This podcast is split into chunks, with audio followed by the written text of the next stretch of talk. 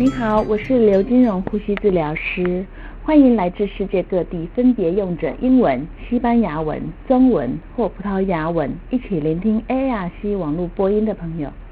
现在我们要开始二零一三年十月份的网络播音。第一篇文章是由 Bolton 等人所发表的，全面使用锥形气囊的气管内管对呼吸器相关性肺炎的影响。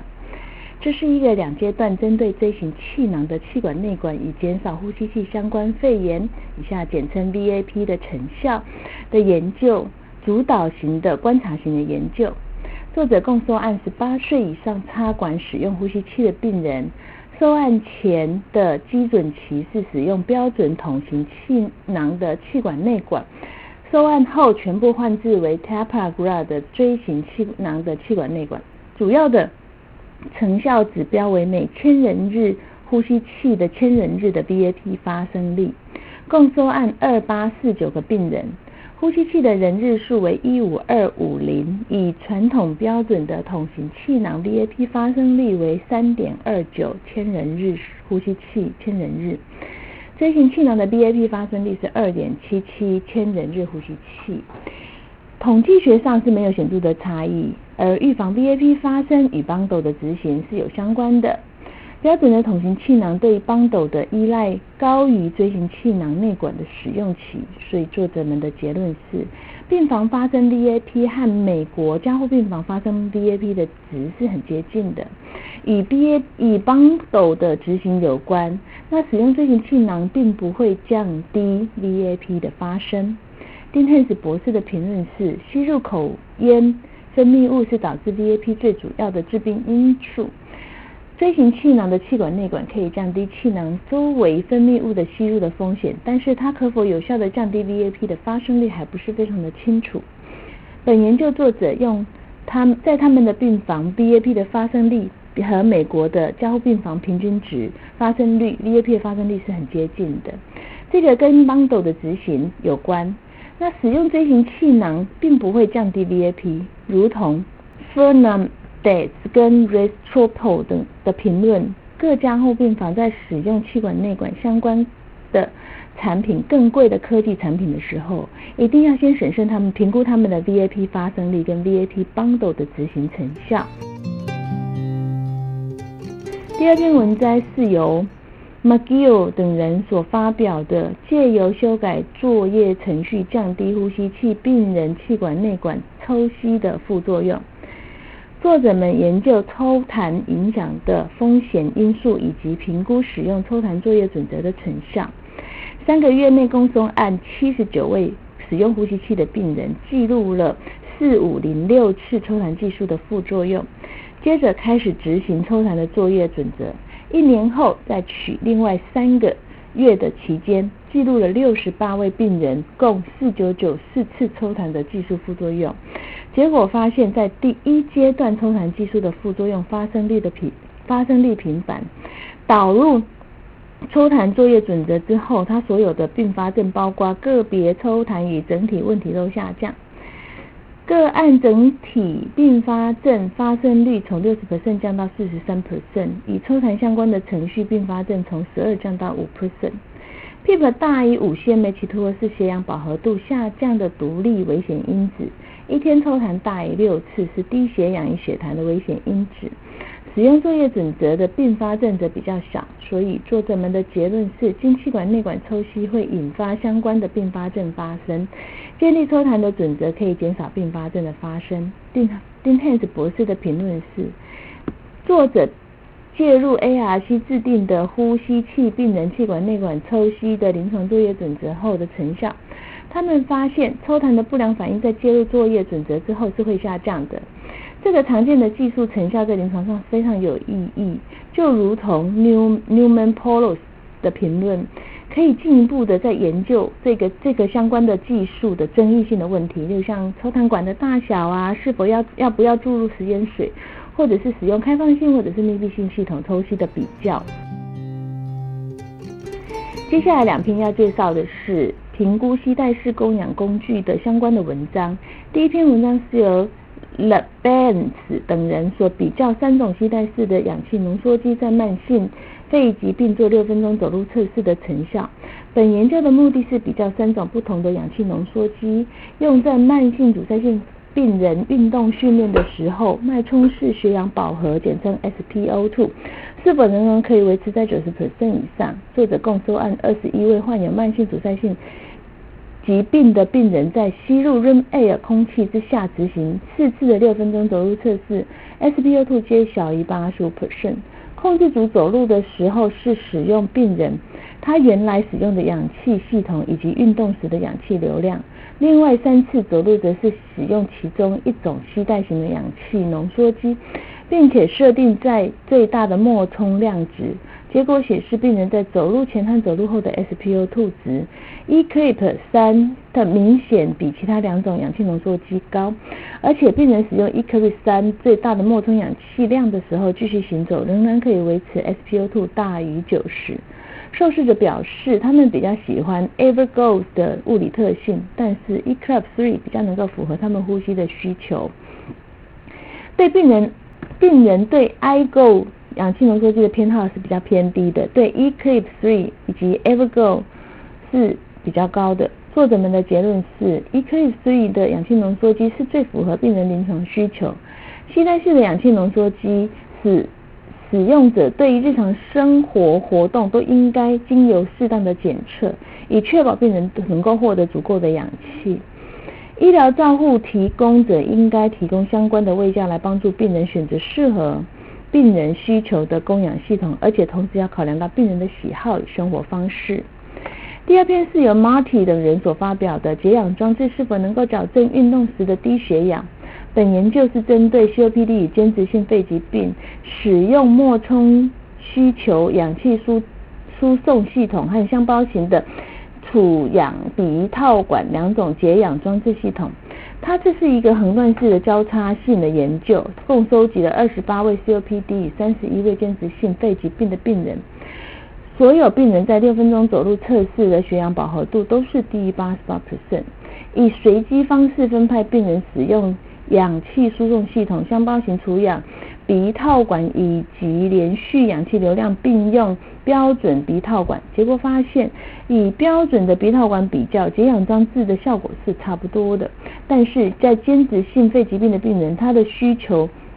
氧气系统却是效果比较差的。所以作者们的结论是，虽然解氧装置可以改善大部分 COPD 与间质性肺疾病的病人在运动的血低血氧的情形，但是还是有二十 percent 也比较严重的 COPD 的病人，不管用什么样的解氧装置都是没有效的。将近有四十%的间质性的疾病需要它的需要氧气输送系统，却给它却无法完全的改善。丁汉斯博士的评论是 d a b e n s 等人。的研究的结果建议，吸带式的氧气浓缩机对于有日常生活活动需求的，都应该经过适当的检测它的氧气的需求量，以确保病人能够足得到足够的氧合。那 T 等人的发现，虽然接氧装置可以改善大部分 COPD 与间质性肺疾病的运动低氧的状况，但是有二十 percent 比较严重的 COPD 病人，不管他用什么样的解氧装置都是没有效的。将近有四十 percent 的间质性肺疾病的病人，使用需求氧气输送系统却无法完全改善。Purit 的评论指出，这样子的设备复杂性高、学理深，需要具有临床丰富。经验比较丰富的临床人员进行评估，以及决定他是要哪一种设备来作为长期氧气需求治疗的病人。ARC 最近公告一份吸带式氧气浓缩机的指引，是决定长期氧气治疗一个价值的工具。任何照顾都比这一类的病人来的需要随身携带。第五篇文摘是由 Saban 等人所发表的。疑似一氧化碳中毒的急诊部门处置，脉冲式血中一氧化碳监测仪的角色。作者使用 RAD 五十七型的脉冲式血中一氧化碳监测仪，以非侵袭性的方式评估病人血中一氧化碳的血红素值。作者们针对急诊疑似一氧化碳中毒病人，同时将 RAD 五十七测量所得的 SpCO2 值对照参考实验室血中一氧化碳血红素检验值。作者是以 RAD 五十七测到 SpCO2 的同时，抽取动脉血送到实验室检查他的血中一氧化碳血红素的含量。依照标准，吸烟者血中的一氧化碳含血红素值为大于十个 percent。非吸烟者血红素血中一氧化碳血红素值为大于五 percent。本研究的 SpCO2 范围为零一到三十 percent，一氧化碳血红素值范围是零到三十四 percent。一氧化碳血红素值与 SpCO 的九十五 percent 现在区间分别为负六点七与六点三 percent。测量测量一氧化碳中毒的 SpO2 最佳的阈值分别为吸烟者六 percent，非吸烟者为九 percent。所以作者们以 ID 五十七所测的 PaCO2 值无法取代现有的标准血中一氧化碳血红素的测量，但是这种非侵袭性的脉冲式血血中一氧化碳监测仪在急诊是可以有效的啊做第一线筛选工具，快速的侦测病人并处理。丁汉斯博士的评论是：疑似一氧化碳中毒后，以一以脉冲式一氧化碳监测仪测量 SpCO 值，在急诊部门的处置，它的 SpCO2 九十五 percent 的现在区中比血中一氧化碳血红素在负六点七与六点三之间。所以作者们的结论是，SpCO 是没办法取代传统的血中一氧化碳血红素的含量的这种检测。这些结果将会导致暂停以 SpC。将导致暂停以 SP 修复作为一氧化碳中毒工具的筛选工筛选工具。第六篇文章是由 Park and Mark Brunis 所发表的金鼻高流量氧气在所有呼吸周期期间输送的压力。本文的目的是在针对接受心脏手术病人使用不同流量金鼻高流量氧气的病人。测量并比较在不同呼吸周期中造成气道的压力。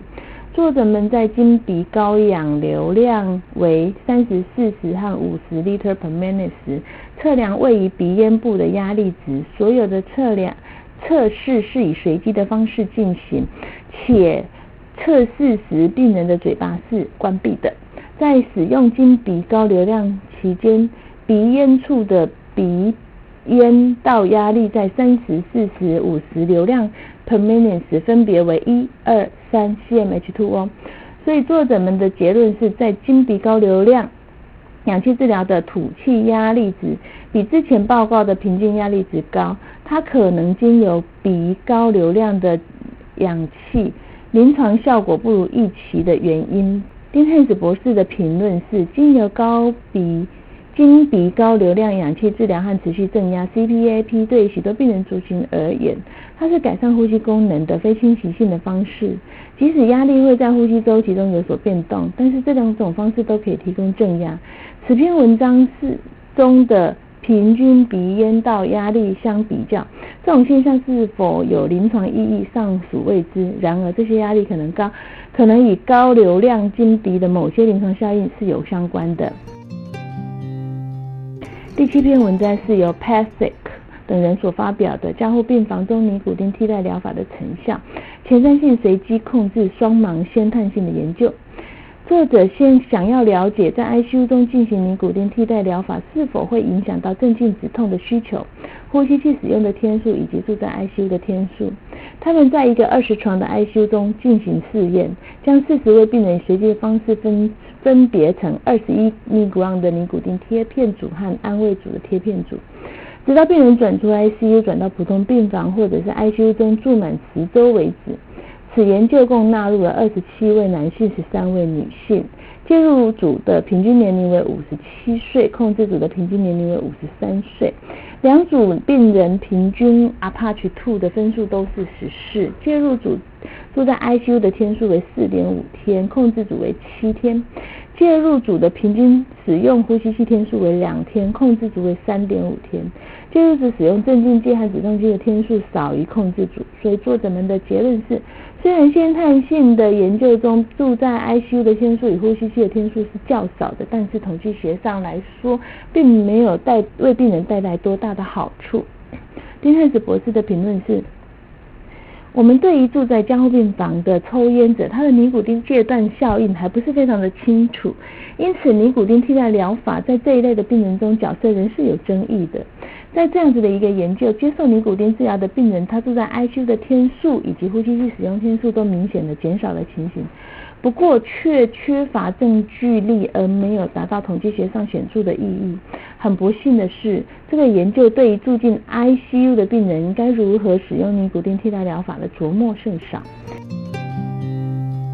第八篇文章是由戴等人所发表的，非侵袭性通气时氧气注入位置会影响到 FiO2。